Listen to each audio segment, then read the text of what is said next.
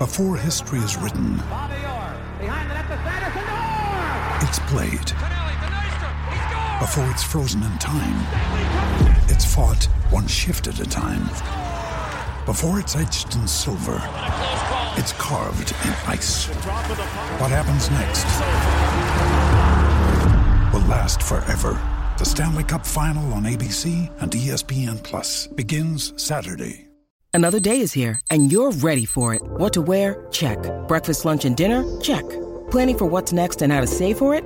That's where Bank of America can help. For your financial to-dos, Bank of America has experts ready to help get you closer to your goals. Get started at one of our local financial centers or 24-7 in our mobile banking app. Find a location near you at bankofamerica.com slash talk to us. What would you like the power to do? Mobile banking requires downloading the app and is only available for select devices. Message and data rates may apply. Bank of America and a member FDIC.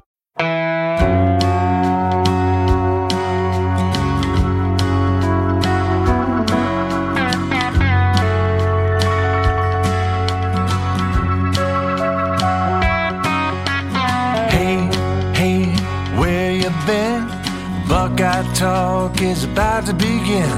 Hey, hey, hey, come on in.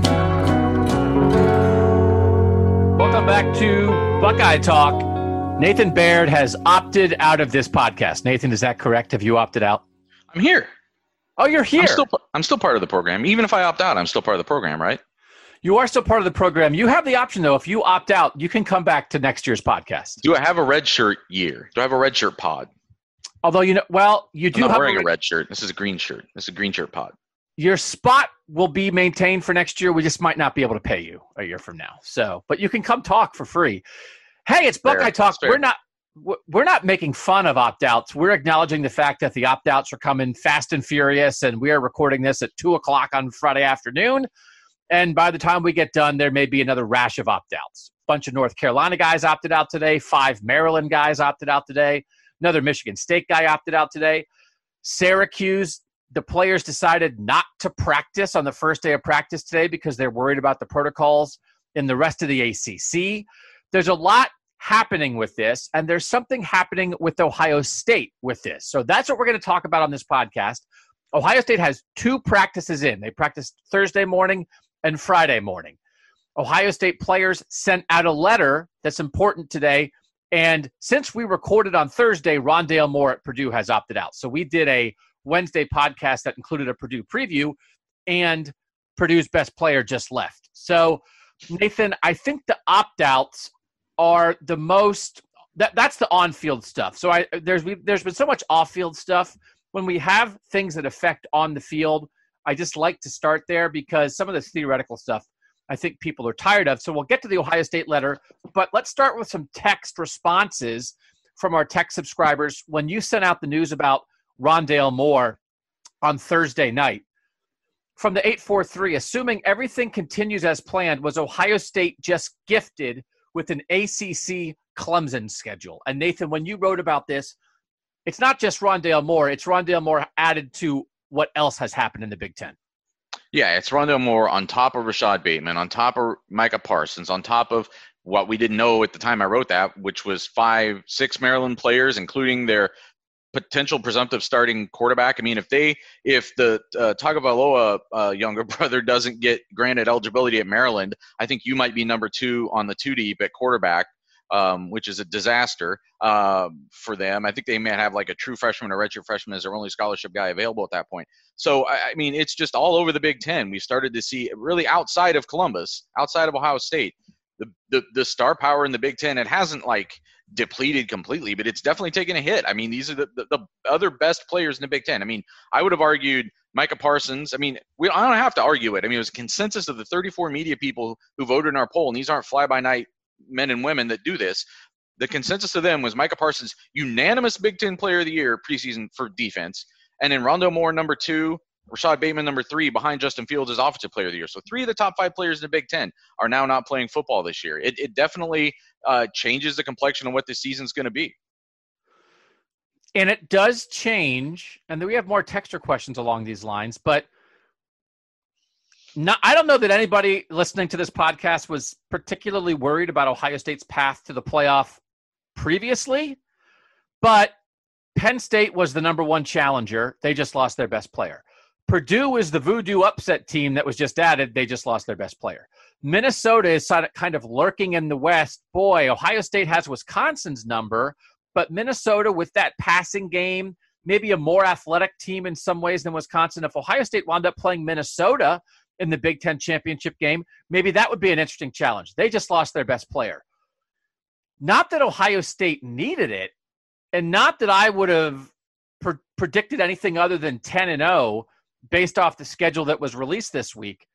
But man, I mean, is I, how, how would anybody on the schedule, even I mean, Michigan State has lost a, a, start. Is it two starting offensive linemen or one on defense and one on offense? They've lost two starters to opt yeah. out. It's just uh, it an easy path is significantly. I think. I mean, is it fair to say significantly easier for Ohio yeah, State with these players out? it's not just that the, the, these teams are losing their best players. That would be bad enough. But I mean, in, in Micah Parsons and Rondale Moore, you're losing special players. You're losing the kind of players who we would then, at the end of a game, if those teams upset Ohio State, look back and say those were the guys who made the difference. Or five years from now, we look back and say, well, the reason Purdue was able to upset Ohio State twice in three years was because they had this electric special player in Rondale Moore, and they found a way to use him. I mean, I, I mean, I obviously I covered him um, up close for that one season. But I mean, Ohio State players saw it that, or Ohio State fans saw it that day. Like that's a different kind of guy. They know Micah Parsons was a different kind of guy too, because Ohio State recruited him and and was in, involved in that process, and they knew what he was going to be coming into college. I think. So I mean, that's the thing. It's not just it's not just that good players are leaving Ohio State schedule. It's a, it's the kind of players who would have potentially facilitated those upsets. I think you're right. I think it it makes we were talking earlier this week, right, about the percentage chance of Ohio State not going 10 and 0 at this point. It's gotten exponentially much closer to 100% now that they'll go 10 and 0 if they're able to play all 10 of these games. So that leads in that leads into another question that we're obviously going to get to and it ties into the letter I think in some degree. From the 941, I'm a big Buckeye fan but also a realist and I expect some Buckeyes may also opt out going forward. Related to this from the 937, it seems like good players on non contending teams are opting out. I can easily see good players opting out mid season after a loss or their team having a lot of positive tests. This season is going to be the wild, wild west if it's played. So those two things are related. That's what I thought from the start that great players on good teams, they're the most obvious candidates whatever Rondale Moore did, Rondale Moore was not going to drag Purdue to the national championship. And I think we've already talked about this. But it, obviously, it makes sense for Ohio State fans to wonder about could Ohio State players do this? But the thing that I've said no Clemson players yet, no Bama players yet, no Oklahoma players yet, no Georgia players yet. And I think I'm repeating myself. Nathan, as this continues to happen, again, it's it's almost everybody the next tier. Penn State, North Carolina, Maryland, Michigan State. I don't know. You can. It's one of the things. Sometimes uh, fans like to think their team is special, their program is special. That would never happen to us. There was a lot of that when Denzel Ward opted out of the bowl.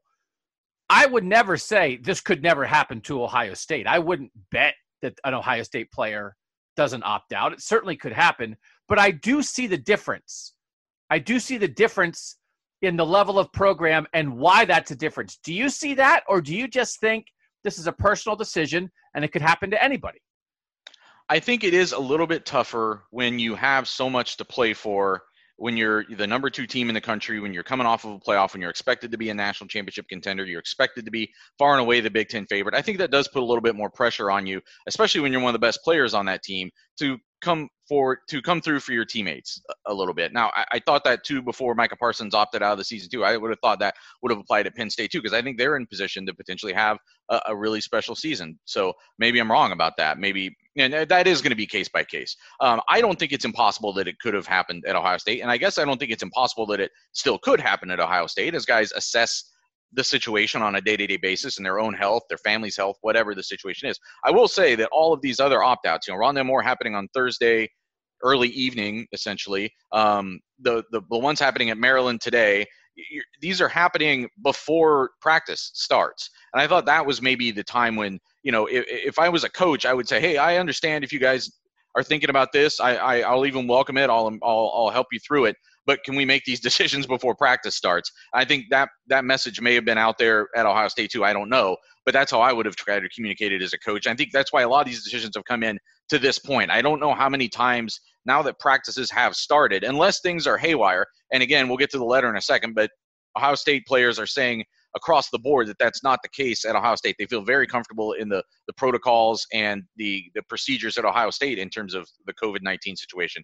Uh, unless that's happening somewhere and guys see it and get uncomfortable and leave, I, I feel relatively safe right now saying it's pretty unlikely. I think that it happens at Ohio State this season.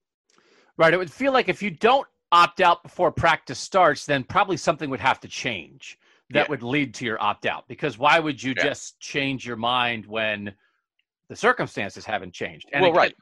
Ohio State has two practices in, and our understanding. I mean, we, we, you know, we know this to be true. Practices are closed, but you just you, you learn things.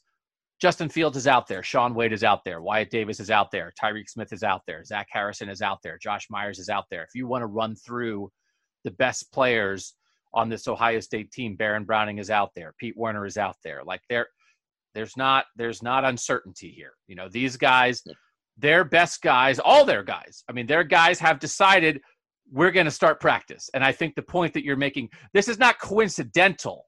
I think there's some talk about when maybe is would there be some kind of deadline?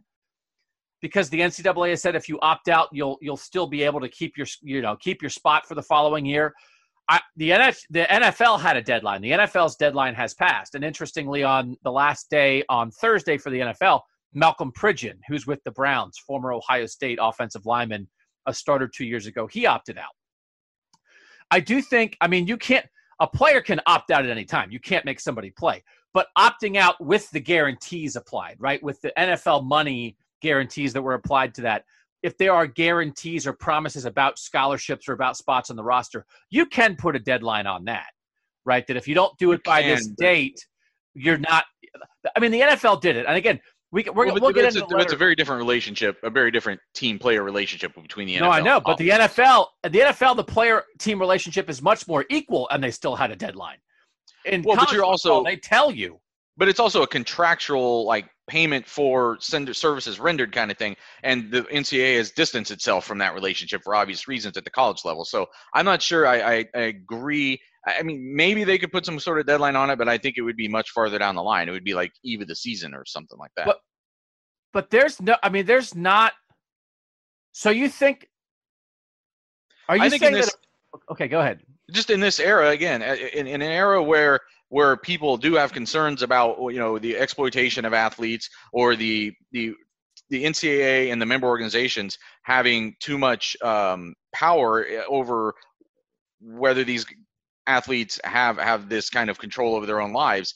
Um, I, I think the I think the they would err on the side of being more lenient. But nobody could force them to do it. That's the whole point. There's no agreement. I mean, I guess if PR pressure did it, but if you have a bunch of guys, if 100 guys opt out two weeks into the season and you still play the season, I don't know that all 100 spots for those guys are going to be guaranteed, right? I mean, teams have to be able to plan, you know? So, um, so, uh, but I do, th- I do think to your main point on this, if you're an Ohio State fan and you're saying, I'm prepared for Ohio State guys to opt out, this is an important deadline. There are two practices in and nobody has opted out yet. So, if the facts on the ground change for Ohio State, then certainly anything could happen.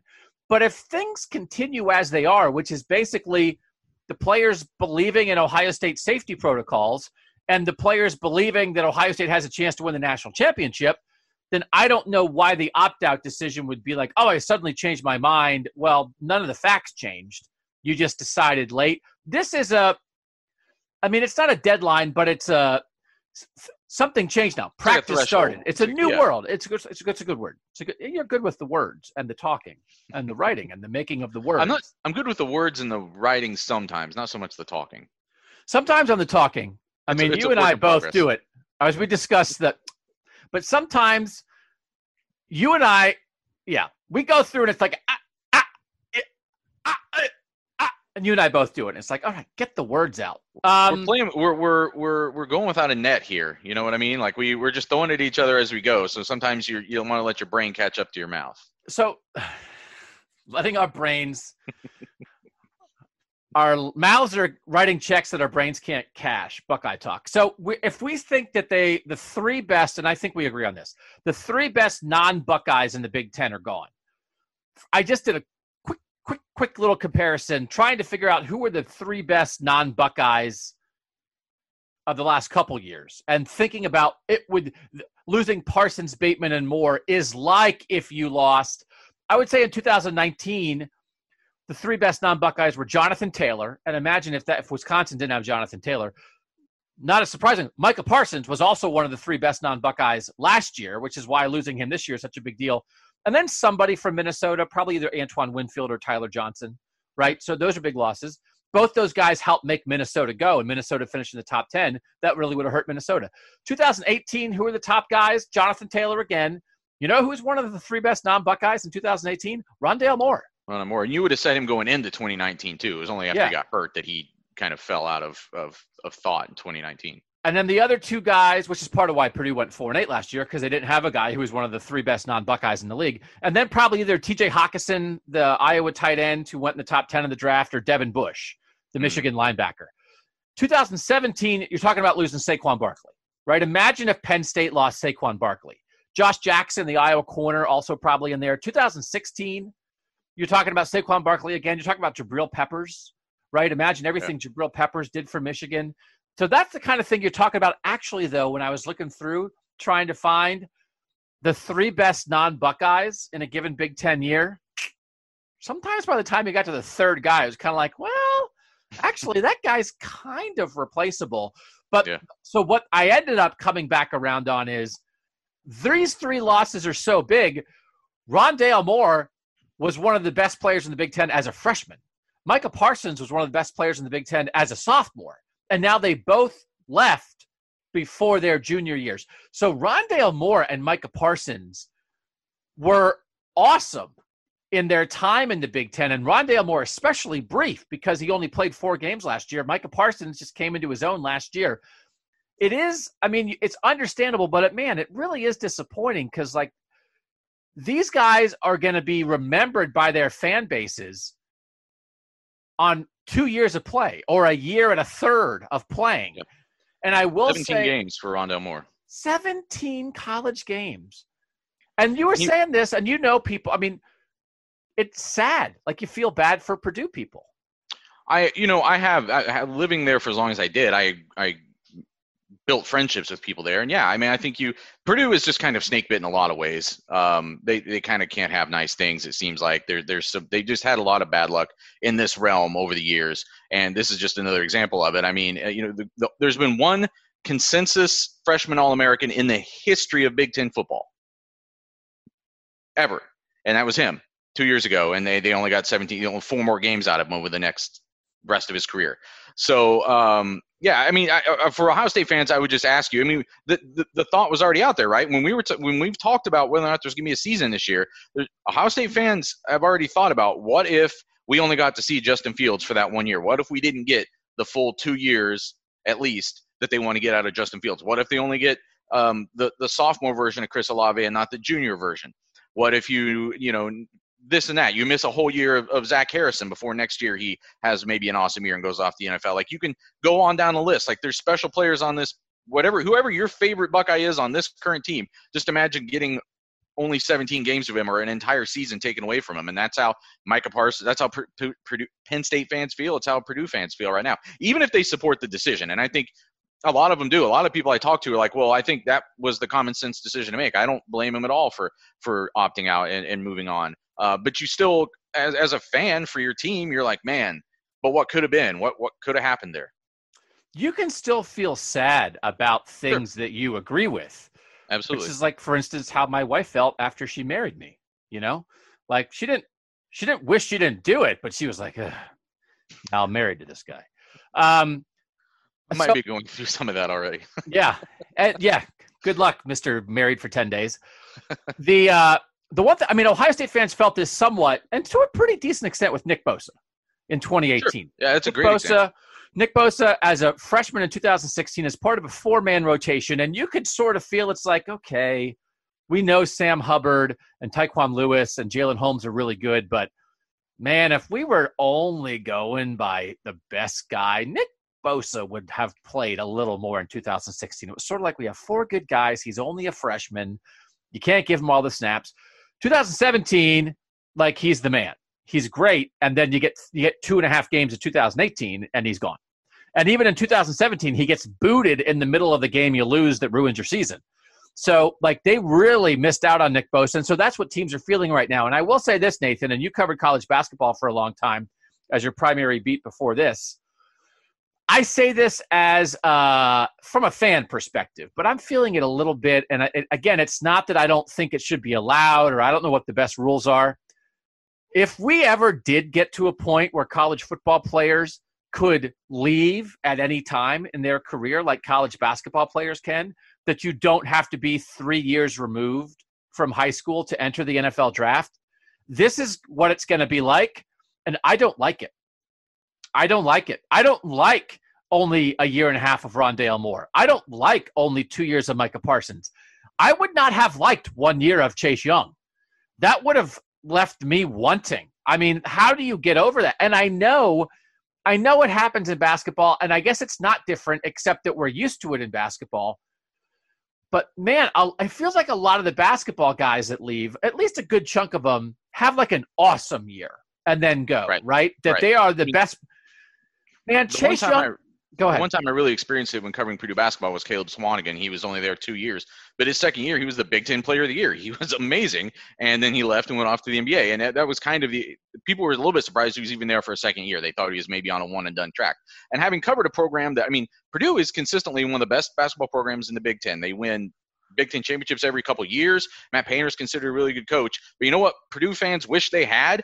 One and duns every once in a while because you know what those guys a lot of times end up doing? Uh, they go one and done after they go to like the final four or win a national championship. Like that's what they don't have in that program. And i think so it's a fine line because I think you need. We're talking.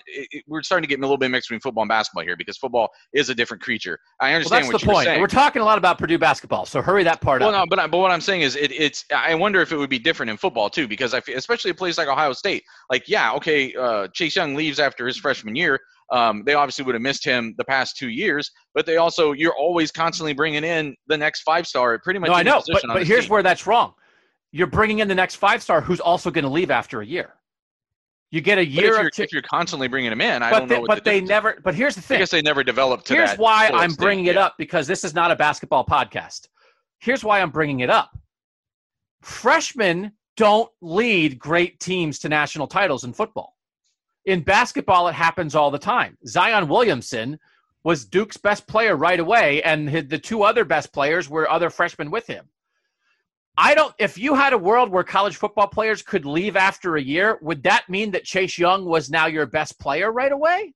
Well, okay, but I guess I would also say that if if the NFL thought college, if the NFL wanted college freshmen to be available for the draft, don't you think they would be? But I'm saying, but what if we get to that world? I don't. I'm. I'm I guess I'm skeptical that that world unfolds. I think they, they want guys to be in college and, and mature physically and, and every in every other way before they bring them on. It's just a, it's just a different physical. Okay, I don't want to have that discussion because I know, I know, I know, but I'm just saying. You but take I, I guess me I'm the way. I don't that's really. not think what I'm saying. It is what you're saying, though. Well, I, I'm just saying I don't think it's going to happen. I don't think we're going to get to a one and done situation in football. I'm saying that this is giving us a taste of what it would feel like because this would happen all the time and Jeff Okudah and Chase Young and both Bosa brothers and Justin Fields, if those guys, if guys like that could leave sooner than three years, they all would have. You never would have seen it. I mean, so some guys you still would have gotten it. Like we talked, Malik Hooker and Marshon Lattimore, you would have gotten year three because they didn't do anything in the first two years. But these guys, Chase Young would have left before he ever peaked because he wouldn't have had to peak to prove his NFL value. So this is the first time we have never seen players opt out of a full season before. That's my point. This is a completely new experience. And I don't like the feeling at all. I feel incredibly disappointed. My excitement about the season is substantially lessened by this. And it doesn't mean that I don't think they shouldn't do it. It doesn't mean I think it's not the right decision for Micah Parsons and Rashod Bateman and Rondale Moore. and everybody at North Carolina and the Michigan State guys and the Maryland guys, but it stinks. I'm a little surprised how much I think it stinks. Like I have I a knot in my stomach about this. There are times in my life it's I hate it. When you have a knot in your stomach and you don't know why, sometimes you're reading a book, you have a weird dream, and it's like, why am I upset about upset about something? It doesn't directly affect my life, but it's upsetting me. That's how I feel about this because it feels like a, a hole has been blown in the Big Ten season. And if this did become normal, and I'm not trying to project whether it does or not, I'm realizing how much it would stink. And it would stink more. I think this feeling is worse than I thought it would be. And of course, it's nothing in a pandemic, it's nothing. But from a competitive balance standpoint, cool, let's play football, man, I feel really bad about all this. I think I would put it more in the category of what you talked about before, where maybe you'd be sad about it, but you, I would agree with it. I think if I don't think it's going to get to that point where there, where football players are leaving after a true freshman year, but I I definitely if it did happen, if Chase Young were able to be drafted to the NFL and go make a living after his first year, and that felt like the secure best decision all around, then more power to him. He should go do that. I don't I don't feel I, I don't feel worse for fans than I feel good for him getting on with his life. Doesn't it stink though? Can you have some human emotion, you robot? You'll have to look at everything said, like a pragmatist. Be, I just said I would be sad about it. I mean, the same way that I think that I, I'm I'm just sad as a football fan not to get to see another year of Rondale Moore. I think that was going to be really watching what he did as a freshman, and to get to but watch him sad? sophomore junior year. How but, sad? But I. Do you have a knot in your stomach? No, I don't have a knot in my stomach because the next sick. Moore is coming along, and, and he's probably playing at Ohio State. There's probably three of them, so I'll get to see them for the next couple years. I feel sick. I really do. I hate this. And I'm not. I when I first saw when I first saw the the thing, I I kind of I guess I would say for Rondale Moore specifically, I kind of had that. Oh man, just because again I know what how rare those kind of players come through Purdue.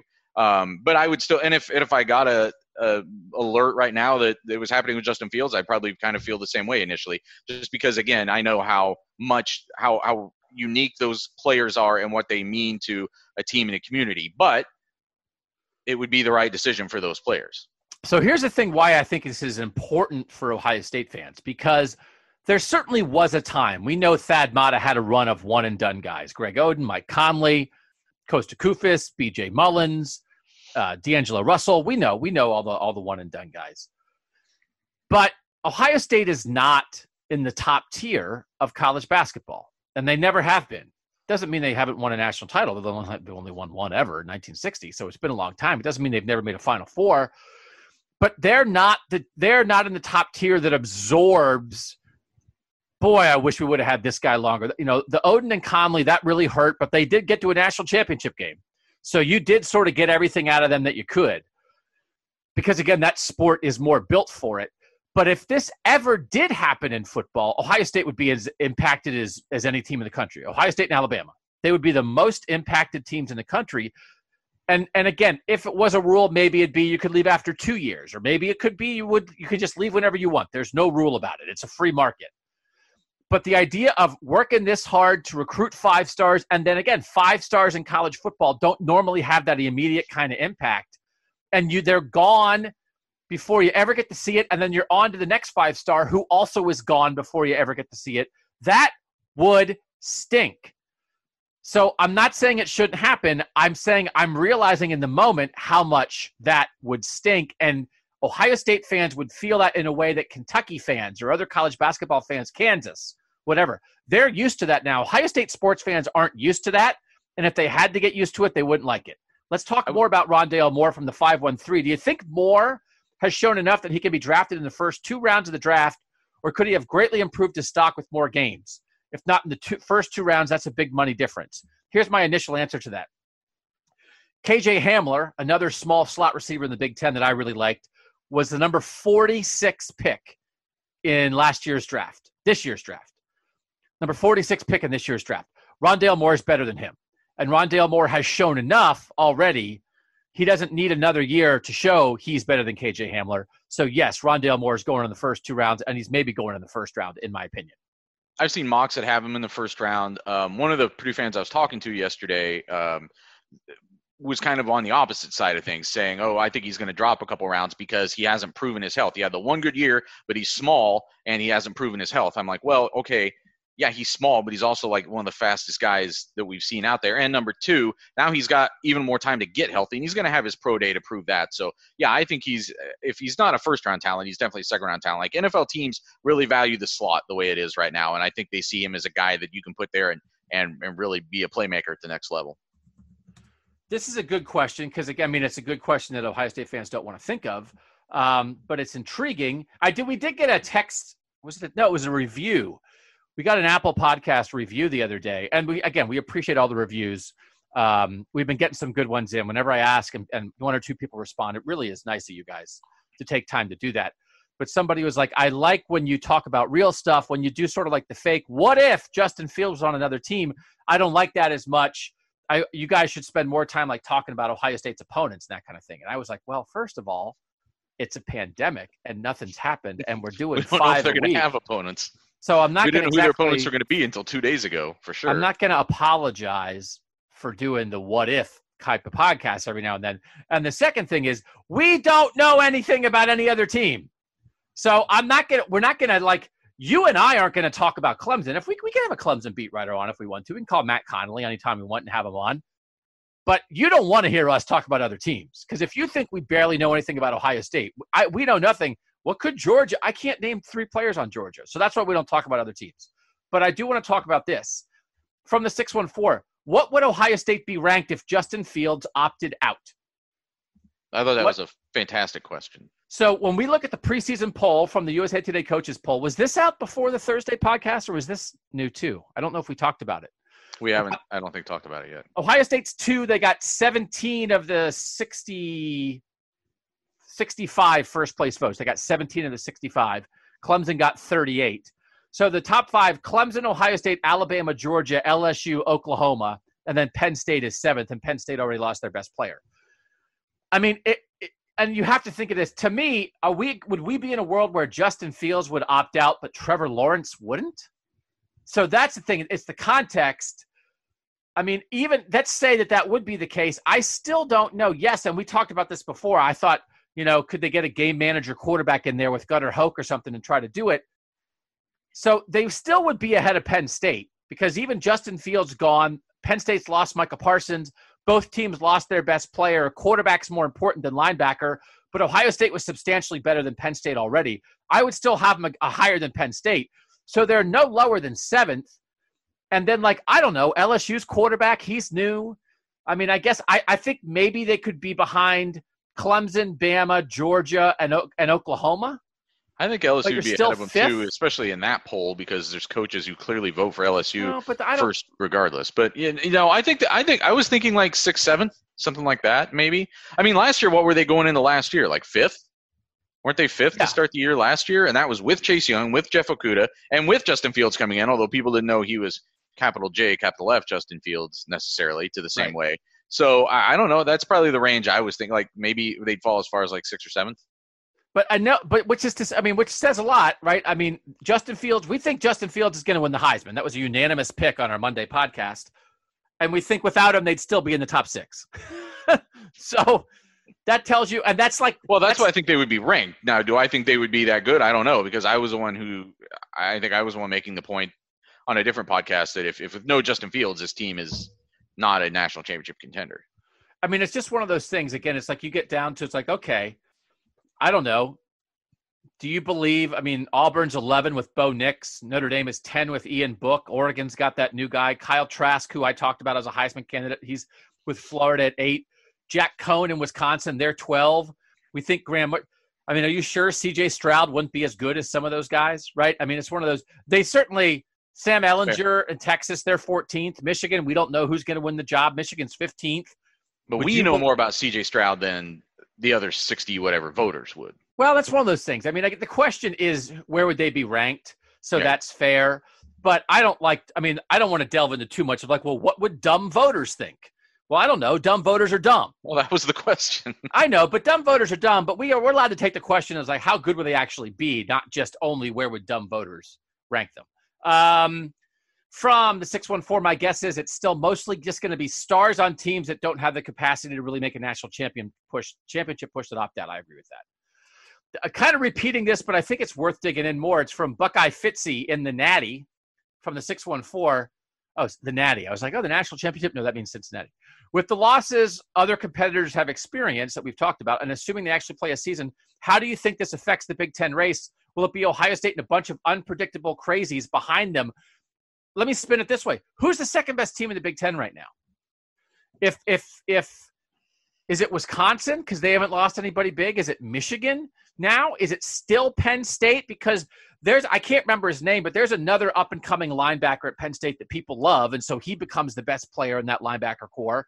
That's a position where Penn State's traditionally strong. Could Penn State still be the second best team in the Big Ten without Micah Parsons? How I do you think this shakes out? I might still vote Penn State because I was pretty impressed with their roster already. I thought that that was a game that Ohio State was going to have a, a, tough challenge to go on the road and beat them. You know, especially when certainly if it was a full stadium of fans, but even even even with no fans, I think that's going to be a good team that would be tough to beat. And I don't know that a linebacker as good as he is, I, sure it changes the game, but I don't. He doesn't. They often don't dominate a game the way Chase Young would, or maybe even the way Jeff Okudah could, and just like take away half of a field or whatever. So uh, I would still maybe vote for Penn State, but obviously they've fallen back a little bit um, to that Michigan Wisconsin tier. Um, my like if we if we could revote the Cleveland.com preseason poll, my ballot would look very different right now. Couple more specific Ohio State questions. So, well, some from the 704, agreeing with what we said, I'd be shocked if someone from Ohio State, Clemson, Bama, Georgia, or Oklahoma opts out, as they all feel they can win it. From the 419, it's smart of Ryan Day to talk with his team about the opt out issue. I suspect Ohio State is less susceptible to opt outs because the players have a possibility to compete for the national championship. If things develop where that opportunity goes away, either because of losses, I guess that means if they lose a game during the season, or the canceling of the national championship, would you expect our obvious NFL draftees to opt out then?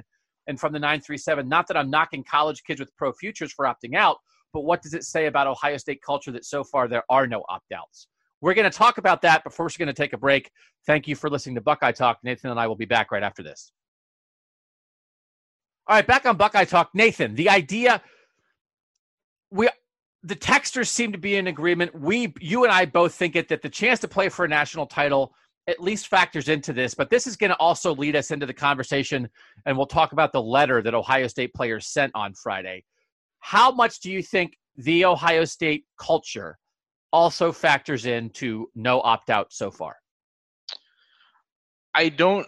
I, I think it. May, I think it is a factor, but I honestly think that if this team wasn't poised to do what it should, could, and could do this year, that I think I think that's actually maybe a bigger factor here um, a team that has national championship contention. Justin Fields was talking about, he mentioned winning the Heisman Trophy as like a goal for this year, and he knows this is the only chance he has to win the Heisman Trophy is if he plays this season. Because next year he is going to be, he's going to be in the draft next spring, you know, barring some kind of catastrophe. So, I mean, this is his one chance to win a Heisman Trophy. That's why I think he's probably not going anywhere. You know, if, if you know you're already going to the NFL next year, I almost think that in some ways it can give you more incentive to stay in college unless you're unless you are worried that worried to that extent about the COVID situation. So I don't know that it's I, I I don't really know that I think it's about the culture, the brotherhood, that stuff. I think every team has that to some extent, um, or a lot of them do. It's not that Ohio State is this utopia and every other place is this scattershot falling apart kind of thing.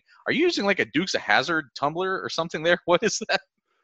So we do videos now. So every time we stop and talk on the podcast, because we can see each other now, which we never bothered to do before. We always had the option to see each other. We just didn't want to.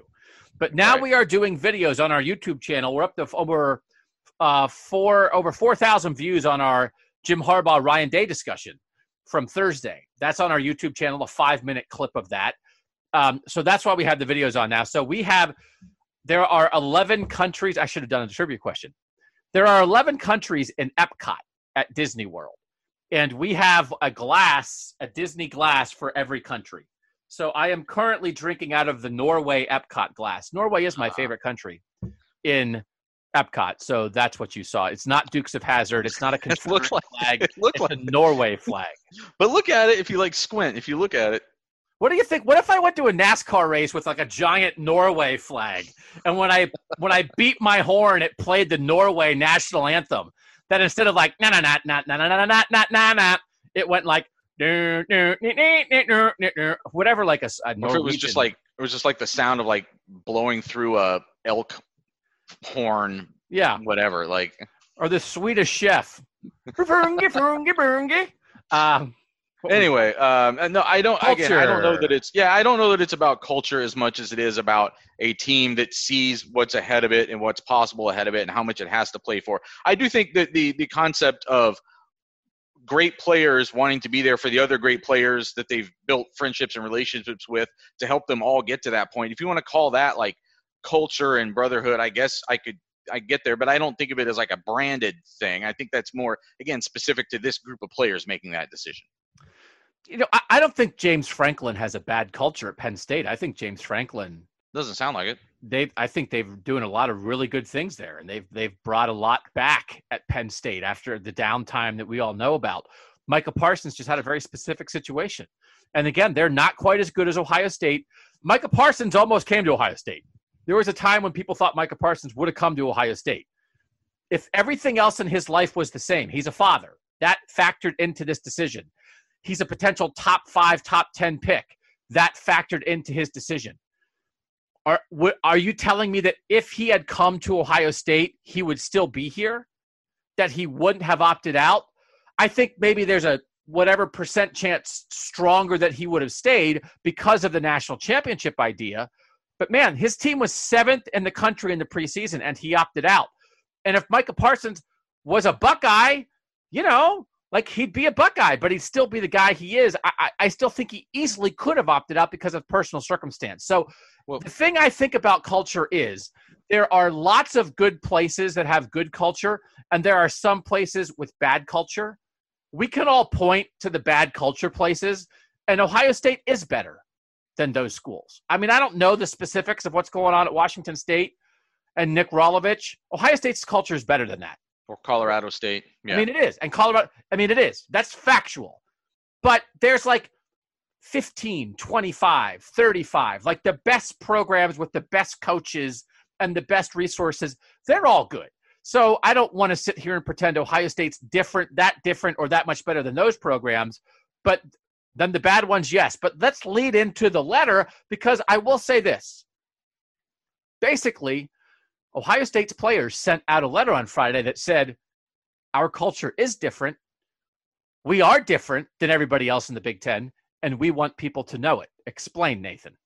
Well, I think, and to some extent, in not just the culture, but they were speaking specifically to Ohio State's um, protocols and procedures in response to COVID 19. Like they, you know, so the Big Ten earlier this week, people probably saw, and we talked about it, I think, you know, sent out this letter under Big Ten United. It was following up on the Pac 12 letter from last week, but also not as quite as extreme of a version of that. It was very much specific to COVID 19 situations, whereas the Pac 12 was much broader and threatened opt outs and all that stuff. Not the same um, attitude coming from the Big Ten letter. The but but it did. I It was a letter that kind of um, intimated that there were that the, that the Big Ten protocols were not good enough across the league. And Ohio State's athletes have released one today saying we disagree. We think at Ohio State we are very comfortable here. We feel safe here. We think they've done a good job. They mentioned uh, Gene Smith by name. They mentioned uh, Dr. Borchers by name. They talk about uh, their coaches and the the other health professionals as as being people that they feel have their best interest at heart. And now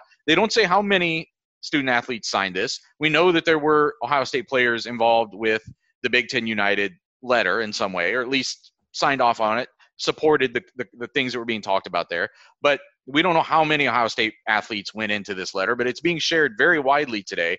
Them kind of standing up and saying, um, "We feel comfortable here. We don't feel like um, that, that, that we don't. We disagree with. We understand. We, we agree with what the Big Ten You don't want United to read it? trying to You say. don't want to read it? I thought you might read some of it. you just want me to read it? Okay. I don't want you to Um, read the whole letter, but you're paraphrasing a lot of it. I think some of the writing is very powerful. And to be clear, all the Ohio State captains tweeted this out Wyatt Right. Davis, Tuf Borland, Jonathan Cooper. It was a united front.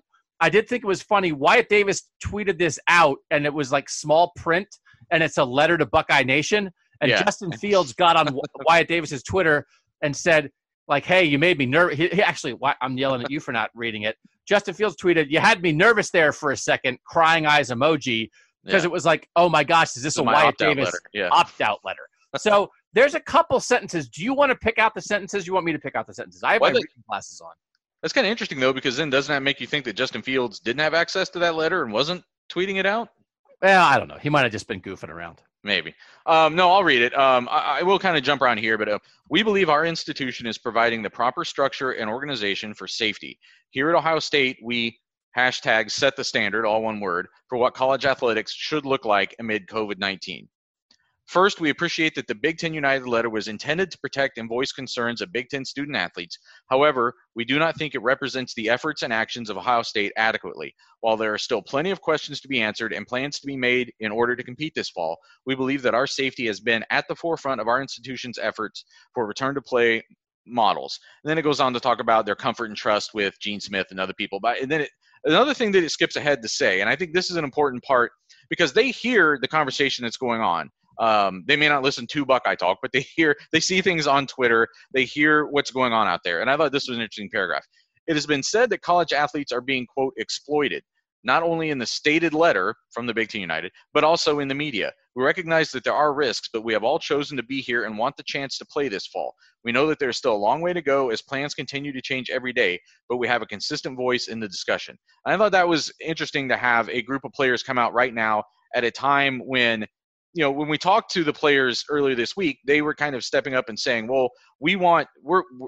we're regardless of what the Pac 12 letter is saying, we agree that everybody should have a voice. And I think the people who support that, and I think I would be in that camp, and you may be in that camp, saying we think athletes should have a more direct voice and be involved in the process. In fact, we both written that. We both written opinion pieces about that. We also have to respect when players step up and say, My voice is, I want to play football this fall. I thought it was an interesting letter. I mean, it's one of those yep. things uh, we scoff. I mean, we've been scoffing on this podcast at the idea of like that Ohio State's different. Here's Ohio State's players, their captains, their players coming out and saying, we're different. We trust it. Now, there's a lot of resources involved in this. And even within the Big Ten, they all get the same Big Ten network money, that kind of thing. But Ohio State still has more money than Indiana and Maryland and Rutgers and other places. So Ohio State should have the best testing and the best protocols. And it seems like they do. And I think we actually did talk about this before that basically what the Big Ten, what you want the whole Big Ten to be able to do is live up to what Ohio State appears to be doing. So these players are saying that. It's funny, Northwestern shut down for a positive test a couple days ago.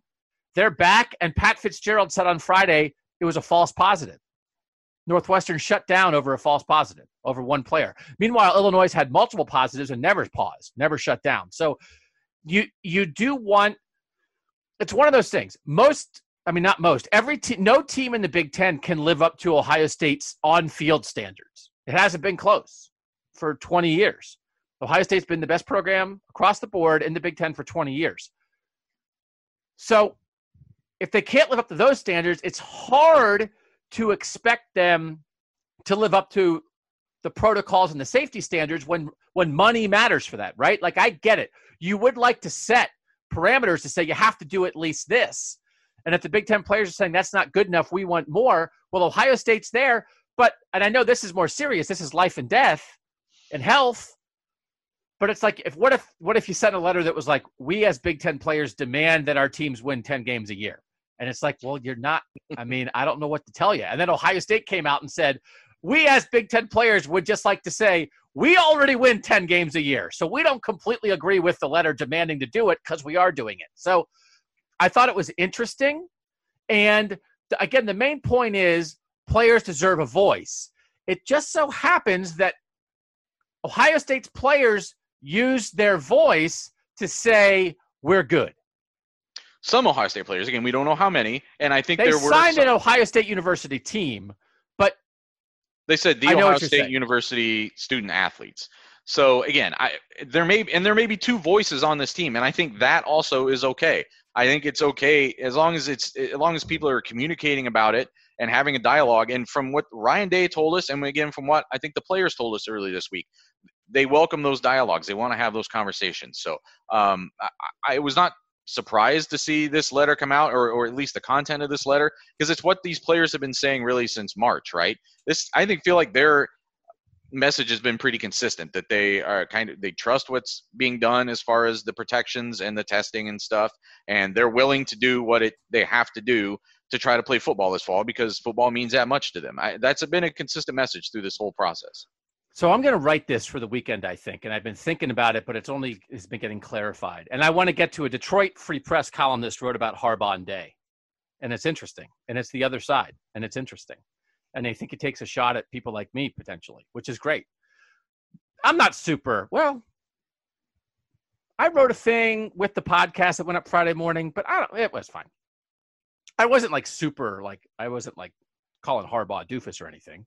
I actually defended Harbaugh to some extent. All right, he's not aiming at. I think me. it was more that you were giving credit to Dave for taking advantage than you were, Yeah. And then kind of waiting for what Harbaugh's response will be. So, so it's, but I want to read it. Shawn Windsor. I want to read it. So we'll get to that. So hang in for the day Harbaugh discussion because you know you guys can't get enough of that stuff.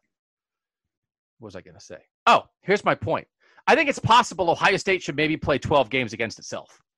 Because at the moment, I don't have a lot of concerns about Ohio State's ability to get through this. I don't know if there's going to be anybody to play.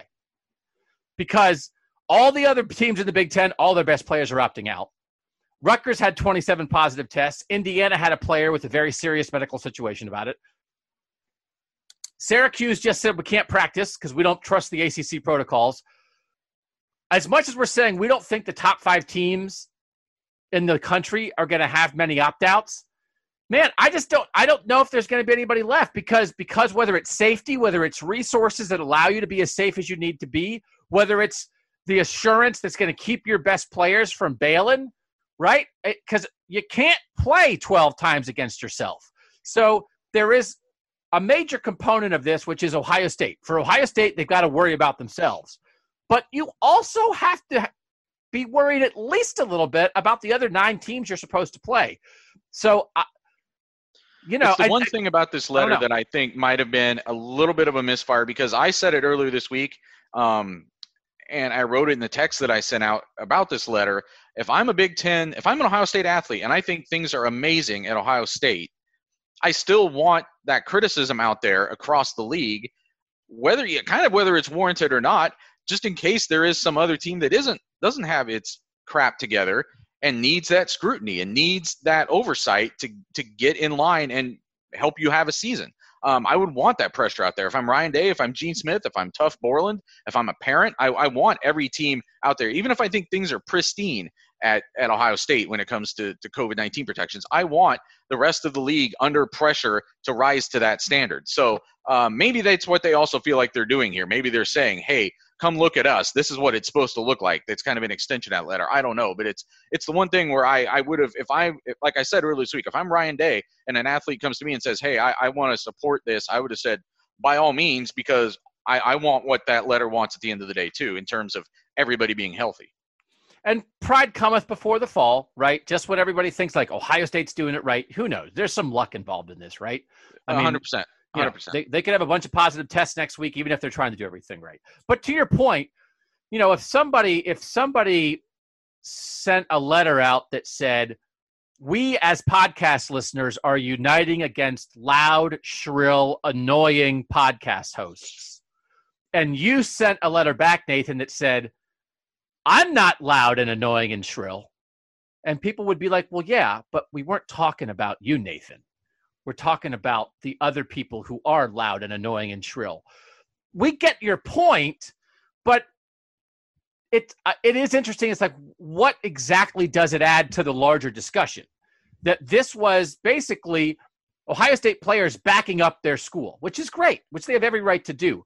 But in terms of the larger discussion, and they did say we'd like you know follow us or whatever, but I thought it mostly came across as like, hey, just so you know, the Buckeyes don't necessarily agree with all this stuff, right? That I, I that the idea is you've got, but it's also self interest. I mean, if you would have self interest, it's like, well, you know, maybe Doug will go down because these these people who are anti loud, annoying, shrill podcast hosts will succeed and he'll be booted off the podcast. But now you have to produce five podcasts a week, and is that really what you want? So it, it might be in your self interest to just support, you know, the idea, even if you kind of think I'm loud and shrill. You know what I mean? Yeah, and I, I do think though eh, the thing you have to remember here is when the Big Ten when the Big Ten United letter comes out, we can obviously do the math. We know that there's Ohio State players that were involved. Again, I think I said Tim May reported All he was told by the organization something like 50. But I'm saying the uh, that only means that means there's a lot of Ohio State players who necessarily didn't sign on to that. They get to have their say in this process too. Yeah, yeah. They get to kind of put a rebuttal out. I think that's fair. everybody should have a say. I mean, that which is all which is all part of this. So, but I do. Th- I mean, it's worth noting for us and worth noting for our audience that the Ohio State players think Ohio State's doing a good job. From the 615, do you think players opting out could actually hurt their draft stock? Could other draft eligible players shine during the season and jump other players that have opted out? For example, Chris Olave having an outstanding year and jumping Rondale Moore. Uh, this is a very common thing that I think people ask about a lot. And I always like to respond sometimes you don't want more film. Sometimes sure. you give them just enough to tease them about how good you are and how good you could be because more film doesn't always mean more better film.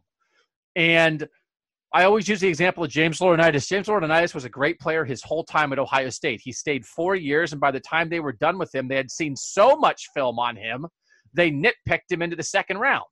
And if he would have gone out after his junior year, he would have been a first round pick. And he should have been a first round pick because he was a 10 year starter in the NFL. So it's one of those things. It's like, listen, we saw, whoop, baby, did we see some flashes of Rondale Moore? But if you're assuming that the only answer this year was, oh my God, Rondale Moore on fire. They have no idea who his quarterback's going to be. If he had a couple games where he had some dropsies, whatever, it's like, you know, Chris Olave, yes, could that happen? Chris Olave is awesome, helped in part by the fact that he has an NFL offensive line blocking for an NFL quarterback and an offense run by an NFL coach. Yeah, Chris Olave could have an awesome year and pass Rondale Moore. I don't think it's automatic that Rondale Moore would have been automatically helped and would have gone higher by playing. Same with Micah Parsons. They've shown who they are, and maybe they just left enough of a tease to help them instead of hurt them. Well, we've also talked about how easy this Ohio State schedule is, or how it's gotten easier too. So again, it's it's your production in college is often relative to the competition um, to some extent. So uh, that that factors in here too. I just I think I think at the end of the day that yeah, it, the film matters, but I, the, these evaluations are still going to happen for all these players that are opting out too. The one I would say is I'm a little surprised maybe there haven't been more running backs opt out because that's the the one position where I feel like tread on the tires and the and the the, the um the workload can sometimes work against you as you're being evaluated as an NFL prospect, and we haven't really seen many players at those positions so far uh, skipping out, and that that's the one position where maybe I thought that we would see some or more, some more than we have. All right, couple more questions, then we're going to get to a little more of the Harbaugh day stuff. From the 614, we've been watching Better Call Saul as part of our COVID bunker down playlist, and for some reason, Jimmy has reminded me of Doug, but today's podcast really solidified it for me. So Jimmy uh, is Bob Odenkirk. He's like a, a slick talking, uh, kind of moderately corrupt lawyer so, thank you. like, I'm not. I mean, I know who I am. I get it. I could. I could be a a, a slick talking, moderately corrupt lawyer. Um, let's see. Random question. This is this gets to the point that I what makes my gut hurt. From the six one nine random question about players opting out. In your opinion, with guys like Rondale Moore and Micah Parsons opting out, if those guys still go really high in the draft, do you think this might make juniors and third year sophomores consider sitting out in the future? I mean, Parsons could be a top 10 pick only playing two seasons. Moore probably won't be as highly drafted, but could still be a mid early round draft pick when only really playing his freshman season. Do you think we might see this develop into a trend going forward? So that even argues against the point of whether the rules change or not would they start sitting out just to train on the side, train on their own? You know, we've seen that. We've seen that with some of like LaMelo Ball, like yeah. didn't play college ball, played overseas or whatever he did, or went to I don't know what, but he's going straight in the draft. James Wiseman was ruled ineligible at Memphis. He's going into the draft. We're seeing it in the NBA where they're not requiring you to play in college. You can train on the side and try to do that or go somewhere else. That's no that's rule change. Like, that's no yeah. rule change. If Micah Parsons goes in the top 10, will Zach Harrison see that and say, What am I doing? What's the point of this? I think it's more likely that players would do that than there would be a change to let players leave after their true freshman year. It's and so it's, I, again, I, I don't necessarily again for some players that might be the right decision. And it goes back to a little bit, and we don't we don't try to repeat ourselves constantly on this podcast. It just happens naturally. We don't have to try in you do end, five a week, you tend to repeat yeah. yourself at some point. In the end, honestly, and I and I'm not I'm asking the question. in the end, when it comes to any individual player's overall health as a human and their health as it affects their draft stock, is a COVID 19 season really any more risky than any season? Because as it affects their draft stock, every, no. everything. I mean, because the Yeah, idea of what are they opting out of? Are they opting out because they're worried they're going to get COVID 19? Yes, we have examples of young people who get sick, who have long term ramifications, that young people have died. Um, but it is most of that is anecdotal. You look at it statistically, and, and I'm not downplaying it at all because if it happens to you, you don't care what the stats are. But obviously, the it's, you are a much greater risk if you have an underlying condition or if you're over the age of 65 or 75 or 80. CTE, tearing your ACL, ripping your shoulder out of joint. I mean, just accumulative concussions, whether you want to talk about CTE or not at all, there are risks on the line all the time. And so when you really sit back and think about it, if you're trying to minimize risk, both to your health and your draft stock, sitting out does that because playing less does that. We talk about all the hits that running backs take. Would J.K. I mean, J.K. Dobbins is probably a bad example because he did kind of have an iffy sophomore year. He probably needed a good junior year to go as high as he did in the draft. But Saquon Barkley wouldn't have needed that. Saquon Barkley was the number two pick. I'm not sure he needed to play three years of college football to be the number two pick. And he added a year of pounding.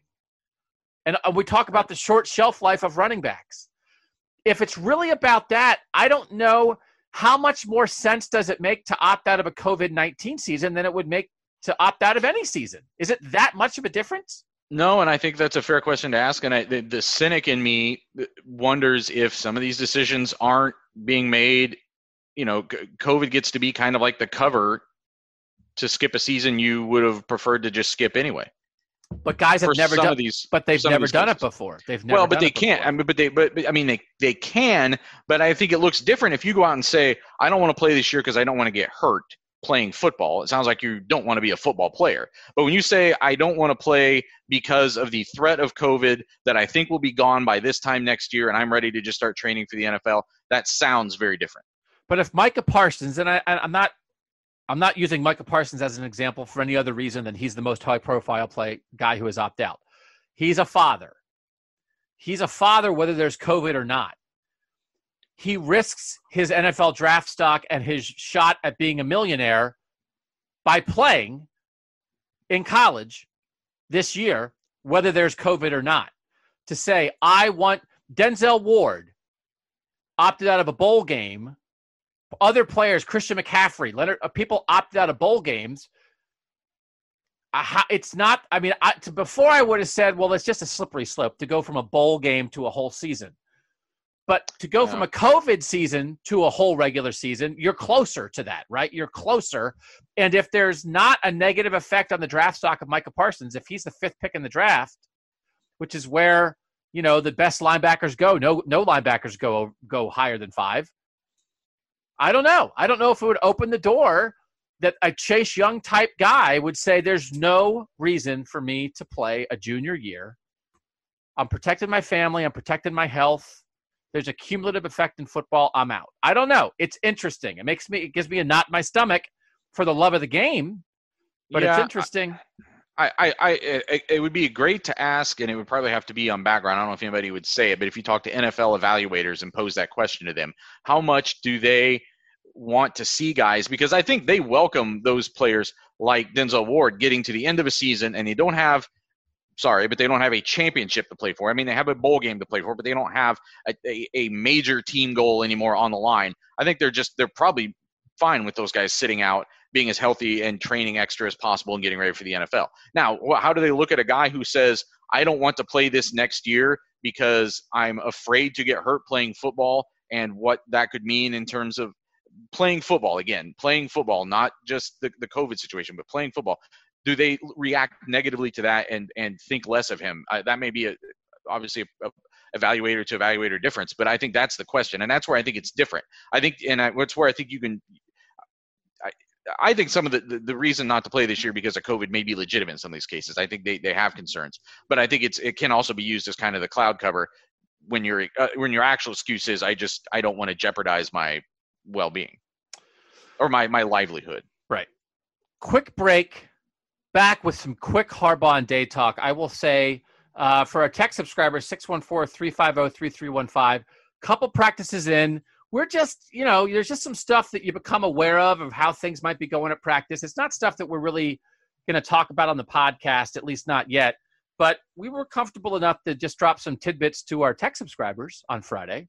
So if you'd like to get a sense of, you know, kind of how we think practice might be going, practices are closed, but again, you know, this is how stuff works. There's stuff that, you know, this is percolating a little bit. Um, you could figure that out on our tech subscription. 614 350 3315. It's a 14 day free trial, $3.99 a month after that. YouTube channel, just Google cleveland.com, Ohio State, and YouTube. Uh, Apple Podcasts, drop a review there. And of course, please keep reading cleveland.com slash OSU. We'll be right back with a little more Harbaugh and day talk after this. All right, back. We'll finish up with Jim Harbaugh and Ryan Day, which we talked about a lot uh, on the Thursday pod. And this, of course, is going back to the Dave Biddle report on Bucknuts that Ryan Day told Jim Harbaugh to mind his own business, basically, when Harbaugh brought up on a Big Ten call of coaches that Ohio State had a, possibly had an assistant coach coaching on the field with players when he wasn't allowed to. And then Ryan Day got mad and told the Buckeyes they better have a mercy rule in the Big Ten. We're going to drop 100 on them. That's all from Dave Biddle's reporting. From the 419, listening to the Harbaugh Day Scuffle Pod, I'll be curious where you guys fall by the end of it. Um, what I mean to say is, do you? So this person is bringing up questions about it. Do you think a part of Urban Meyer cringed when he heard Day say this? Urban, who has a psychology degree, always preached respect our rival, don't like them, but respect them. Does dropping a hundred on them cross that line? Not to mention, if I'm one of Harbaugh's players, I'm thinking A, our coach went to the guy's face and showed him he's not backing down, did not go to the media, did not go to Twitter. He said it directly to him. B, I don't care who they are, I'm not backing down either.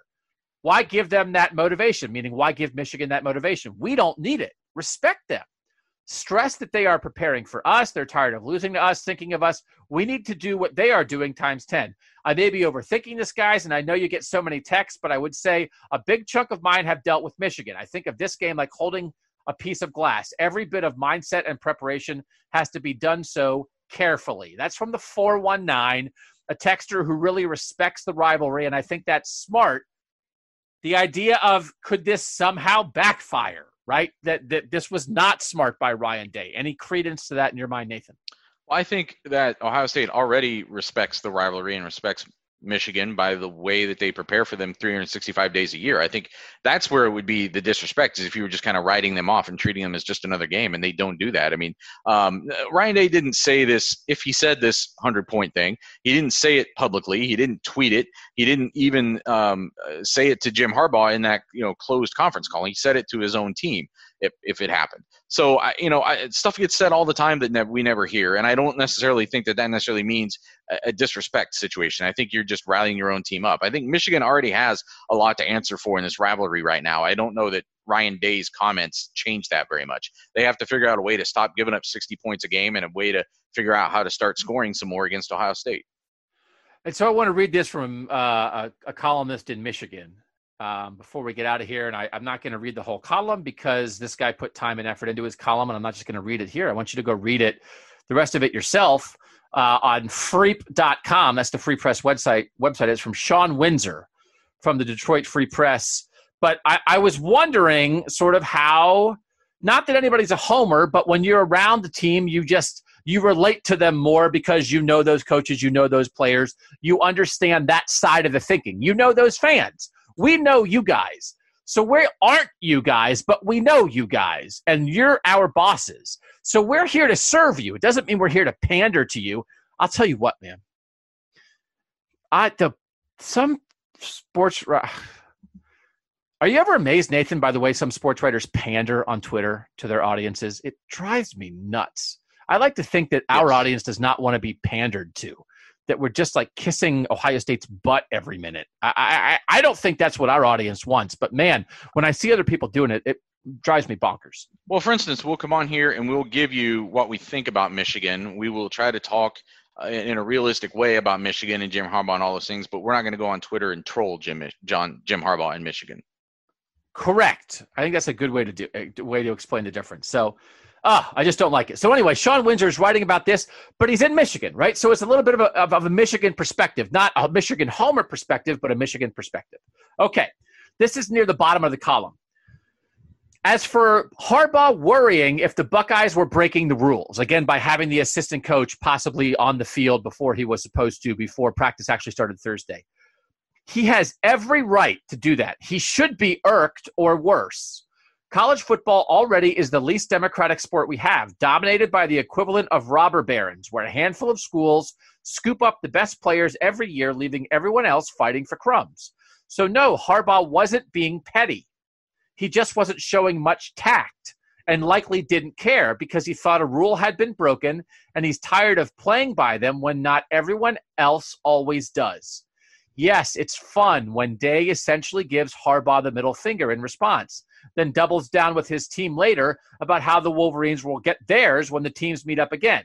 It's a chunk of red meat, good for analysts and fans and cough cough columnists. As in, did you see what Harbaugh did? When will he learn? At some point, the UM coach would help himself by beating Ohio State. He's 0 for 5 so far. Then again, the programs are separated by a, ch- a, chasm. Is it chasm or chasm? Nathan, is it chasm? I believe it's chasm.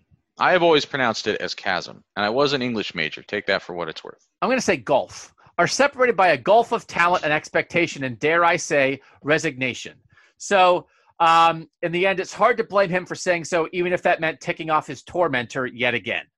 So, this is a columnist who's saying Harbaugh did the right thing by bringing it up. And you know what? If a guy breaks breaks the rules, you should confront him that way, which is part of the point that I made. But again, you know, there's a, there's multiple layers to this. What do you think of that general angle? Like, listen, man, Harbaugh should be calling this stuff out.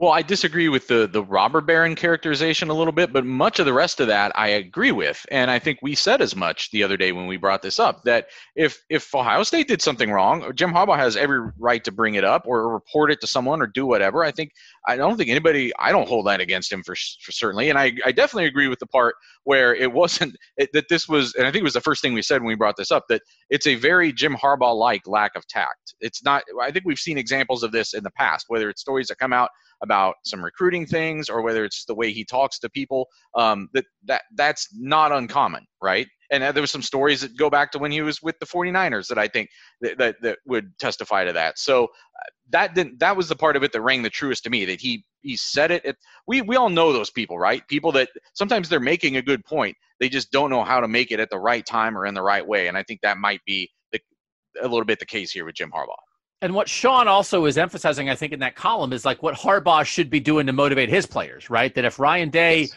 let's say that you could spin it, did Ryan Day make a mistake? Or as our texter said, did Ryan Day make a mistake? I mean, that's up to Jim Harbaugh, honestly, right? I'm not sure that Jim Harbaugh made a mistake, but Ryan Day decided that he did. Right. So now Jim Har did Ryan Day make a mistake by doing that? It's up to Jim Harbaugh to decide that Ryan Day made a mistake and then use that to his advantage. So we all make money by you guys reading our stories. I just want to give this Michigan football's Jim Harbaugh snitched on Ryan Day. Good for him.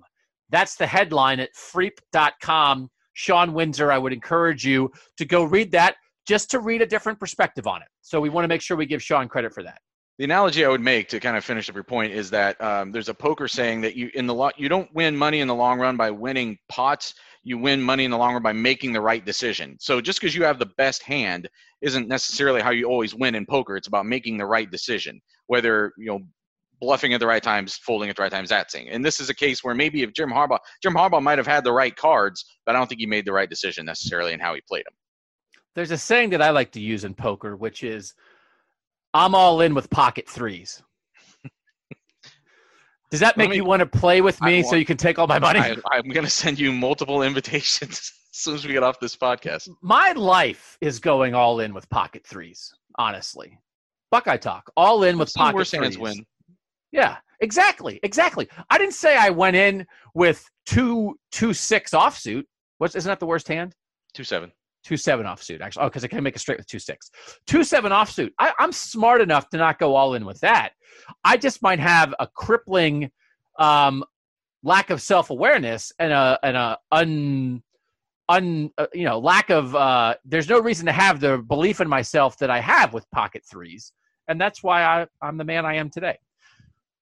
We'll be back. I don't think we're going to do the extra podcast Saturday. We're actually going to save it for next week. At the moment, we believe Nathan will talk to players again on Tuesday. I tried to clarify that today and, then didn't get an answer, but I, that's what they led us to believe was that it would be Tuesday. I think there may be some things about their own schedule that are a little bit fluid right now. So, well, honestly, because their schedule changed Thursday. Exactly right. They, they they went into Wednesday thinking that they were starting practice maybe maybe on Friday, and then right. all of a sudden it was like no tomorrow. So if they thought, well, we'll practice Friday, Saturday, Sunday, Monday, off Tuesday, or whatever they thought, well, now they have to rejigger everything. So it's like, well, are we off Monday or are we off Tuesday or are we off Wednesday or whatever? So we'll see. I think at the moment the plan for the podcast is this Monday, mark it down Monday. Tuesday, the interview that I've been promising this film breakdown of Ohio State's single high safety look and why they may or may not stick with it this year and the reasons behind it and the pluses and minuses of that. Again, that interview is done, it's in the house, but I'm not going to drop it Saturday because I think we could use it Tuesday because we're not going to talk to anybody before then. What do we think? And I'm putting you on the spot because we haven't decided. What do we think Mark It Down Monday is, Nathan? Well, we haven't gone back through since the schedule was announced. We haven't gone back through and done like our full season predictions, both for Ohio State and kind of the divisions and stuff like that. We didn't reveal our personal votes. So I was thinking that might be a good thing for this Mark It Down Monday to kind of um, do a predictive thing, but really kind of just rehash what's already out there in case we learn in the next 10 days that the thing we're predicting doesn't exist again. And then we've still got some other bigger pictures things out there in terms of um, the national championship and, and, and, the playoffs and those sorts of things. So um, that'll be out there. I'll also be, I think, probably releasing my AP vote. Um, I mean, it's due on Monday for my preseason top 25, so I may be releasing that early in the week, um, or or maybe waiting until the ballot is not supposed to come out for till a week after that, the 17th. So it, I may I may wait a little bit, but I'll be working on that this weekend, and um, so people can look forward to that too. Got some decisions to make there. Uh, but you're gonna the tech subscribers will get it early. The tech Correct. Will get your tech subscribers early. can have it maybe as soon as I do it this weekend. Um, what if you just let a tech subscriber do it? Would you be open to that? I would not. Okay. Because I've seen how bad people who are supposedly unbiased are at doing it, and I don't think giving it to an Ohio State fan would be in the uh, the spirit of what we're trying to do here. If they were expecting a ballot from Nathan Baird and suddenly at AP headquarters a ballot showed up from Smoky Mango, you don't think that would go over very well? Yeah. Uh, would have Ohio State number one and then like 25 and then a big gap and then like 123 Michigan. Right, right. Yeah, I added I added a, a, number 130 in there just for the Wolverines. Okay, so that's the plan. Mark it down Monday, but I do think so. If we did that for Mark it down Monday, it would be like our predicted record for Ohio State, and then maybe like if they do lose a game in the regular season, who would it be against, or something like that. We could go. Yeah, maybe ask the texters that. And we can also talk about how we would change the way we voted based on what we've learned in the past week. Frankly. Yeah, no, I think I think uh, yeah. What you, you can only vote on the information that you have at the moment. So we yeah. we cast our ballots in the Cleveland.com Big Ten preseason poll, but since then, three of the five best players in the Big Ten have bailed. So and this year we were just caught in the middle in a way that has never really happened. So you just you roll with it and uh, we'll adjust. That's the plan. We appreciate you guys listening to Buckeye Talk. Stephen will be back soon. Stephen will be back soon, and we will welcome him back. But for now, on behalf of Nathan, I'm Doug, and that was Buckeye Talk.